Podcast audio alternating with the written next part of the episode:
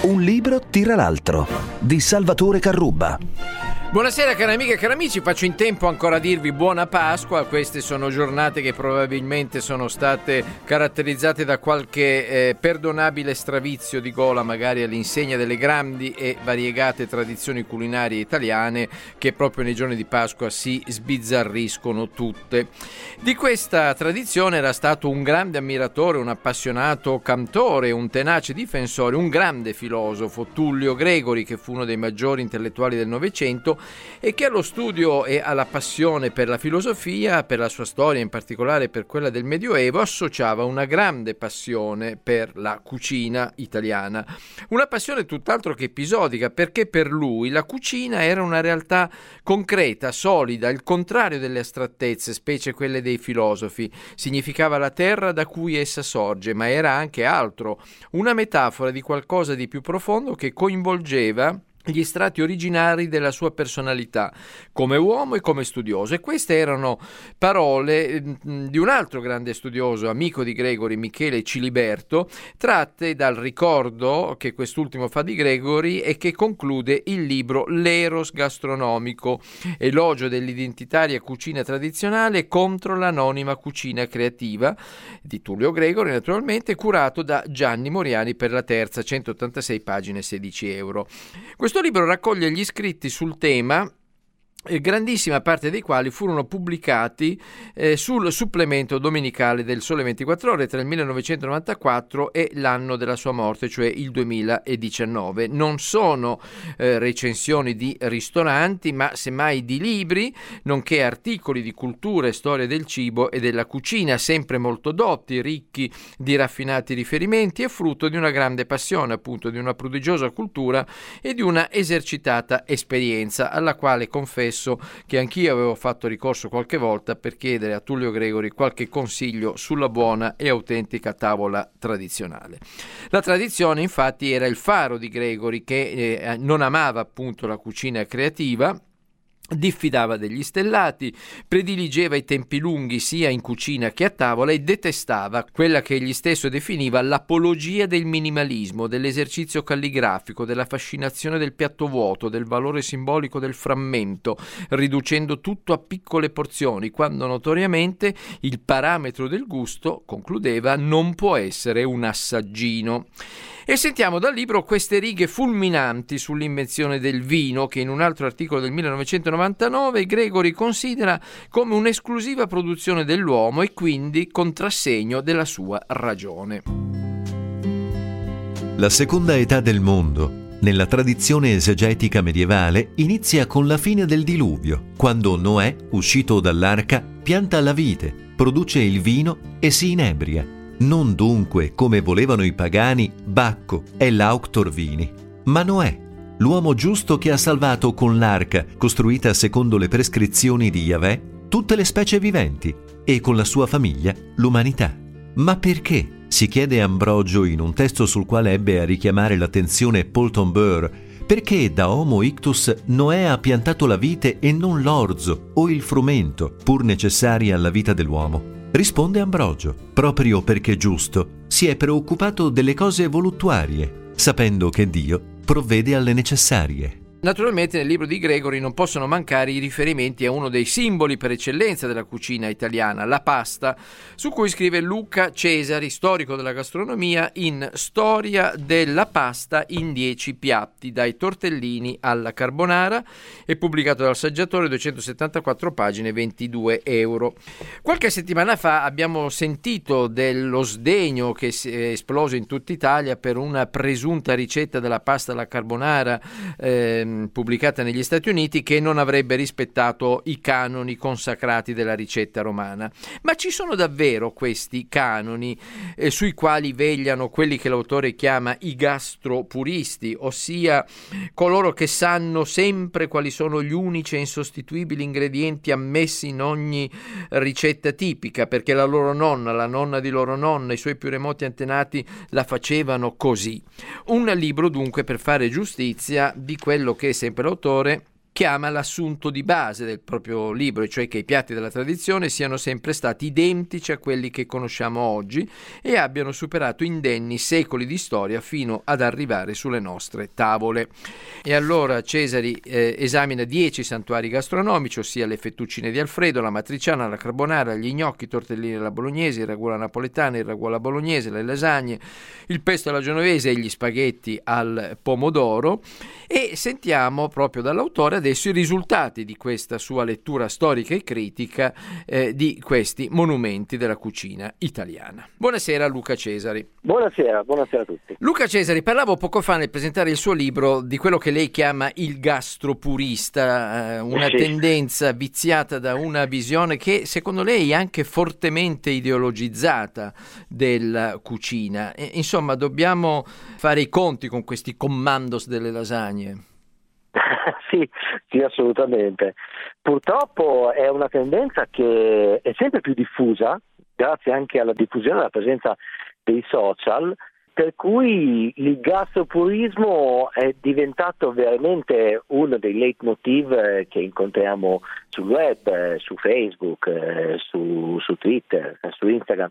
Se uno osa fare una carbonara con la pancetta fumicata è bollato per una persona che non è attenta, non, non sa fare da mangiare, non è attenta alla tradizione, e in alcuni casi se si arriva a spezzare gli spaghetti è un attentato all'amor patrio e alla cucina tradizionale che in realtà è un po' tutta una invenzione in realtà. In questa ricognizione lei dice che anche la pasta in fondo non è che poi sia un cibo millenario.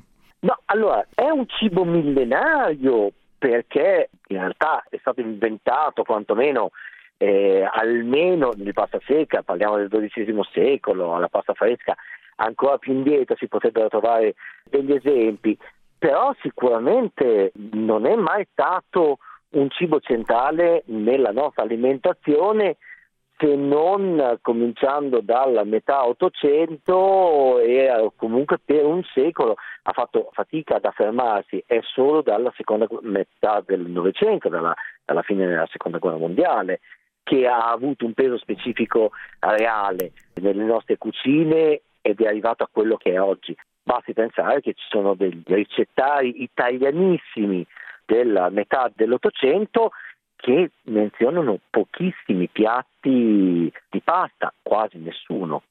Lei scrive e dimostra nel suo libro che eh, in fondo si sono perse le origini autentiche della cucina italiana, nessuno più cucina come Francesco Leonardi, per esempio, che lei cita. E non c'è nulla da recuperare dell'antica tradizione della cucina italiana, secondo lei? C'è moltissimo da recuperare. Uno degli scopi di questo libro è proprio dare delle ricette, ma anche dare degli spunti semplicemente, senza dover fare una ricetta filologica a tutti i costi, per un recupero della cucina italiana un po' come se eh, tutti sapessero chi è Mozart e Francesco Leonardi è contemporaneo di Mozart, ma nessuno avesse mai ascoltato un'opera di Mozart, ci fossero solo degli spartiti ma nessuna esecuzione. Questo per me è un grandissimo danno alla nostra tradizione che è enorme ma molto diversa da quella che ci rappresentiamo. Eh, lei prima parlava del eh, relativamente recente successo della pasta e poi considera quando parla della pasta gli spaghetti come il simbolo del successo planetario della cucina italiana. Quali sono state le ragioni di questo successo, possiamo dire improvviso, visto tutto quello che l'ha preceduto, il silenzio che l'ha preceduto? Sicuramente è stato dovuto molto alla emigrazione degli italiani negli Stati Uniti. Il mercato statunitense, la potenzialità di questo mercato, i prodotti che c'erano, la ricchezza degli Stati Uniti in un momento in cui in Italia si moriva letteralmente di fame, ha fatto sì che le nostre tradizioni fossero amplificate, cambiate anche ovviamente, perché poi si è creata tutta la cucina italoamericana, ma in qualche modo eh, ci fosse questo riflesso anche in Italia. Per cui lo spaghetto è diventato un simbolo internazionale, non solo lo spaghetto, per primo sicuramente lo spaghetto eh, al pomodoro e ricordiamo solo banalmente che Giovanni Bultoni, che è stato un imprenditore eh, veramente, oltre ad essere di successo, molto fantasioso, nel 1940 aveva fondato un ristorante a Times Square in cui serviva gli spaghetti al pomodoro nella formula all you can eat e si potevano mangiare prendendoli direttamente da un nastro trasportatore pagando un quarto di dollaro all'entrata. Per cui questi modi che abbiamo eh, inventato noi, promozionali, che poi sono stati copiati, adesso sono, sono dappertutto, sono stati una delle ragioni del grande successo, della grande diffusione di un cibo che fino a pochi anni prima era visto come un cibo etnico. Senta, ci può consigliare una pasta per la Pasqua o per la Pasquetta? Sicuramente mi viene da dire che una delle paste più in voga negli ultimi anni è, insomma, è quella che conosciamo tutti, che include le uova al suo interno, è l'inossidabile carbonara, effettivamente. E anche su quella, insomma, noi abbiamo l'idea che la carbonara sia sempre stata fatta così come la mangiamo adesso, ma è divertente anche sperimentare le ricette più antiche. Nel 1954 la mia prima ricetta italiana includeva anche l'aglio e il Gruviera, per cui vi invito a sperimentare, a lasciarvi alle spalle i gastroturismi e a provare ricette nuove che diventano però, eh, che sono vecchissime in realtà. Grazie a Luca Cesari, autore di Storia della pasta in 10 piatti. Buona serata. Grazie a voi, buona serata. E a questo punto ci interrompiamo per un attimo e ci risentiamo tra pochi istanti. Quando varchiamo un confine non sempre lo riconosciamo. Quando la nostra vita cambia, non subito ce ne accorgiamo. Spesso i passaggi più importanti della nostra vita li scopriamo tempo dopo. Osserviamo il punto in cui ci troviamo e, voltando le spalle, vediamo quella linea, quella che abbiamo oltrepassato. Linee d'ombra racconta proprio le storie di quei confini, di quegli attimi che hanno reso diversa la nostra vita. Storie d'amore che ci hanno cambiato, di incontri che ci hanno trasformato, ma anche piccoli avvenimenti quotidiani che hanno tracciato un prima e un dopo. Raccontateceli, scrivendo un paio di pagine e inviandole a lineedombra-radio24.it. Altrimenti ascoltateci dal lunedì al venerdì alle 15 in replica poco dopo le 5 del mattino oppure in podcast solo su Radio 24. Io sono Matteo Caccia e racconto le vostre storie. Un libro tira l'altro. Ben ritrovati con Salvatore Carruba. A proposito di pasta, sentiamo adesso il grande Totò che con Mario Castellani nel Grande Maestro mette i puntini su lei a proposito di parentele pastarie. Permette? Gennaro Spaghetti. Spaghetti. Spaghetti. Spaghetti? Sì. Con l'essi, come Savona? Sì, spaghetti. Di Vero Rosiano. Bravo, eh, come l'hai indovinato? Eh, io c'ho un occhio, caro signore. Io ho conosciuto sua sorella, sa? No, no. Eh, con sua sorella io mi sono tanto divertito. No, no, guardi, signore, ho paura che Se lei... mi ricordo le risate che si sono fatte, le risate. Signore, guardi, non insista perché credo che lei si stia confondendo. Come mi confondo? Eh sì, si confonde. Eh, che, che- che sorella, io... Allora gli chiedo scusi. Prego, prego, io non ho sorelle. Ah, no? No, non ho sorelle. Ma come la signora Lasagna? No. non è. L'ho detto che si confondeva. Vede, noi spaghetti con i lasagna non abbiamo alcuna parentela. Oh, mi scusi. Prego, prego. eh. Eppure ci avrei giurato. Eh sì, Mi cazzo. sa, spaghetti, lasagne, dico... Già, eh. è, è- è una pasta, eh? Proprio Totò è stato assunto alla gloria degli altari nel libro postumo di Paolo Isotta che ci ha lasciato il 12 febbraio e il libro si intitola San Totò per l'appunto, è pubblicato da Marsiglio, 302 pagine, 19 euro. San Totò è una definizione di Fellini che riconosceva i miracoli che Totò faceva in palcoscenico e anche il popolo napoletano, ricorda Isotta, eh, a Totò rivolgeva preghiere e chiedeva grazie almeno fino al Covid. Ma anche per l'autore Totò è un santo eh, e ci spiega perché, per l'altezza della sua arte, per la gioia da lui per decenni donata a milioni di persone, per essere riuscito con la risata che suscitava a far per un attimo dimenticare a tutti, non solo ai reietti, le loro tragedie. E poi ancora Aggiunge, Totò affermava di ritenersi lieto di aver fatto per mestiere il comico perché la comicità aiuta la gente a prendere la vita come viene e gliela rende più accettabile. E commenta Isotta, che altro fanno i santi? Nella prima parte del libro Paolo Isotta eh, esercita la sua proverbiale capacità critica e conferma la sua libertà di giudizio, l'anticonformismo, la capacità di denunciare tabù e ipocrisie, perciò dimostra l'arte inarrivabile di Totò, soprattutto quella teatrale, di cui il cinema era per il protagonista una sorta di trasposizione. Denuncia sempre Isotta e condanna l'ipocrisia, quando non la stupidità di tanti critici che si rifiutarono di riconoscere quest'arte anche per ragioni ideologiche. L'incomprensione, scrive Isotta, fu clamorosa e plateale. Relativizza il ruolo di tanti altri artisti che più di lui ebbero un successo da parte della critica e riconoscimenti a partire da Edoardo De Filippo. L'Eduardo piccolo borghese, scrive Isotta, quello che ha prevalso, cantore dei buoni sentimenti e dei valori della coesione sociale, un Edoardo conservatore da un punto di vista politico-ideologico, un Edoardo rispetto al quale giganteggia il fratello Peppino. Totò, dotato di surrealismo verbale, erede di Aristofane, di Plauto e di Orazio, che lo rende una specie di maschera, è tuttavia ben diverso dalla maschera di Pulcinella, come Isotta spiega adesso in queste righe. Totò di Pulcinella non ha nulla, non l'ambiguità sessuale che proviene addirittura da un'ambiguità di natura fra uomo e pennuto, propria della maschera di Acerra, di Pulcinella, a volte ingegnoso e fedele servitore, ma per lo più falso, ladro, sventurato, sublimemente sciocco e perseguitato da una fame che della fame fisica diviene specie platonica, Totò ha poco a volte fra i due c'è una coincidenza, nel senso che possono occupare una striscia di terreno comune, ma la cosa si ferma qua.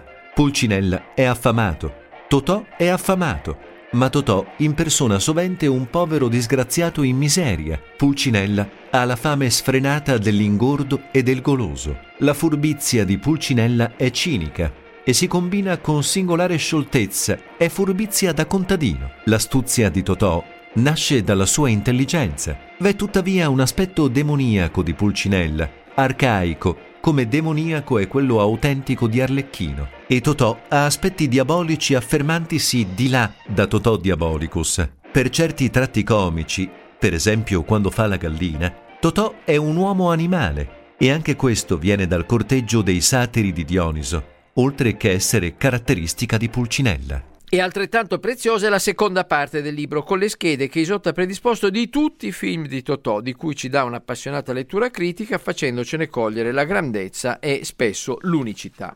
Nel suo libro Isotta non aveva trascurato i meriti del Totò poeta, le sue poesie, scrive, sono raffinate, di bella metrica e sovente assai pessimiste.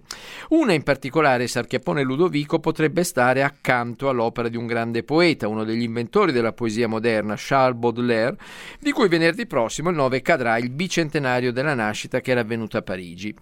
Del capolavoro di Baudelaire, I fiori del male, segnalo una nuova edizione eh, di Intra, tradotta in prosa da Riccardo Sonzogno.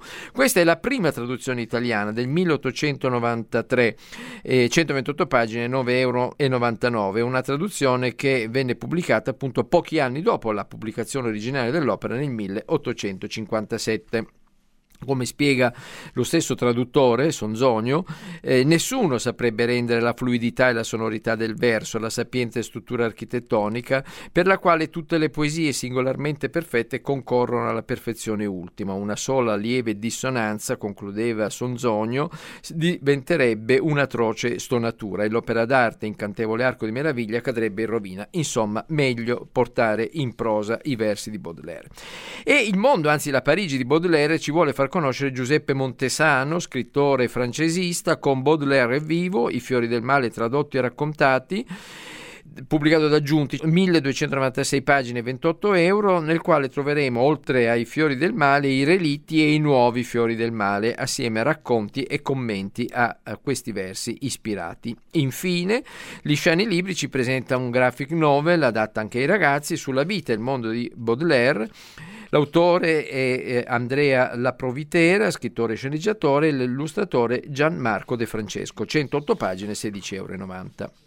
Torniamo al campo delle eccellenze italiane in campo alimentare col libro di Fernanda Roggero, giornalista del Sole 24 Ore, il giornale del gruppo al quale appartiene questa radio, che parla di esperienze di grande successo nel suo libro Fuori Menù, gli imprenditori che hanno rivoluzionato il gusto made in Italy, pubblicato da Lewis University Press, 170 pagine, 17 euro, ed è introdotto da un giornalista e antropologo, Marino Niola, che ricorda il grande patrimonio rappresentato dalla varietà gastronomica italiana, della quale parlavamo poco fa. Roggero è una giornalista specializzata nel campo della produzione alimentare e della ristorazione ci presenta qui 11 storie esemplari di industrie italiane che hanno raggiunto riconosciuti livelli di eccellenza. Si parla di vino, caffè, spumante, pomodoro, parmigiano, miele, panettone, riso e naturalmente pasta. Tutti i prodotti, spiega l'autrice, di super nicchia per cultori dell'eccellenza che convivono accanto a una produzione industriale di grande qualità, sempre più attenta ai temi ineludibili della sostenibilità e al sostegno delle realtà territoriali e Ruggero qui aggiunge attenzione che il settore poi ha eh, situazioni anche molto problematiche, un settore caratterizzato da nanismo delle imprese, da scarsa solidità finanziaria, da difficoltà a fare rete, da ingenuità digitale e quindi conclude servono strategie più solide per sostenere chi ha spalle meno larghe e dare spazio ai tanti giovani che negli ultimi anni hanno riscoperto l'agricoltura.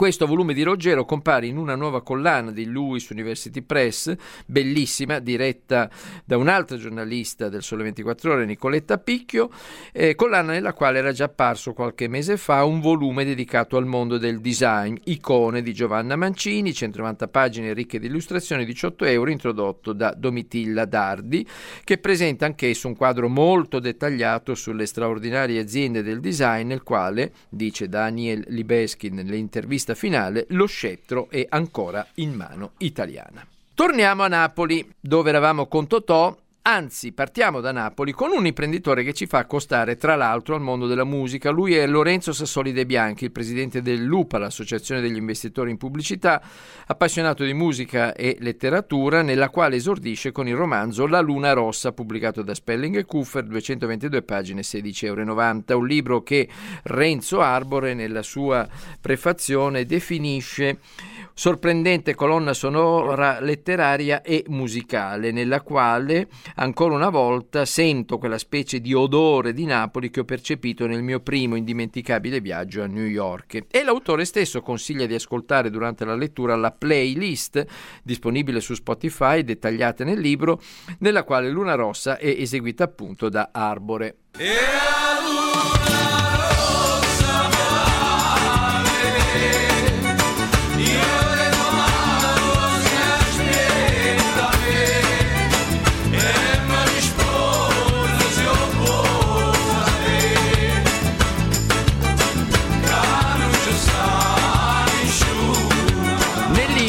Nino Romano, nato a Napoli e trasferitosi a New York, studia un nuovo musical per Broadway e rievoca la cultura musicale e non solo della sua città, che ha avuto il coraggio di lasciare, accompagnato dalle opere a lui più vicine, da quelle di Di Giacomo a quelle di Benedetto Croce. E quindi il protagonista rievoca la sua Napoli, dove comincia a suonare accompagnando il padre, fino all'incontro che gli cambierà la vita e lo porterà appunto a New York. Come dicevo, il protagonista del romanzo di Sassoli De Bianchi parte da Napoli con un po' di libri, tra i quali le poesie di un grande esponente di quella cultura, Salvatore Di Giacomo, vissuto tra il 1860 e il 1934, cultore di Napoli, scrittore e poeta, del quale fu proprio Benedetto Croce a riconoscere una qualità che lo metteva a pari dei grandi poeti del suo tempo. Di Di Giacomo, l'editore Alessandro Polidoro ha pubblicato nel giorno del compleanno del poeta Mattinate napoletane, una serie di 15 racconti racconti, frutto, dice Marco Perillo nell'introduzione delle sue peregrinazioni mattutine per la città, consumando la suola delle scarpe che ci restituiscono tutto quel mondo esistente all'ombra del Vesuvio tra la fine dell'Ottocento e l'inizio del Novecento. Non potremmo avere fotografie migliori della Napoli del tempo, così lontana eppure così vicina a quella di oggi. E a questo punto... Il confettino. Non può mancare un riferimento alle uova di Pasqua nel libro Fatti assodati sulle uova di Lena Sjöberg, famosa illustratrice e autrice di libri per bambini svedese, tradotto da Samantha Milton Knowles per Camelo Zampa, che con questo titolo ha inaugurato una collana di divulgazione. Il libro costa 15,90 euro e ci dice tutto sulle uova, sulla vita che trasmettono, su quelle estinte, per esempio quelle dei dinosauri. Una creazione fantastica, quello dell'uovo, sempre presente nella nostra vita vita anche per l'ispirazione che ha dato a molte manifestazioni artistiche e centrale in questi giorni in cui lo cerchiamo, lo consumiamo, ce lo regaliamo di cioccolato decorato e se fossimo degli zar tempestato di pietre preziose come quelli celebri di Fabergé. E con questo ringrazio Luca Cremonesi redazione Carmelo Lauricelli regia, vi ricordo il nostro indirizzo di posta elettronico libro chiocciola24.it e il nostro sito www.radio24.it dove potete sempre ascoltare questa e tutte le altre nostre trasmissioni. Vi auguro buona Pasqua, buona Pasquetta e vi do appuntamento domenica prossima.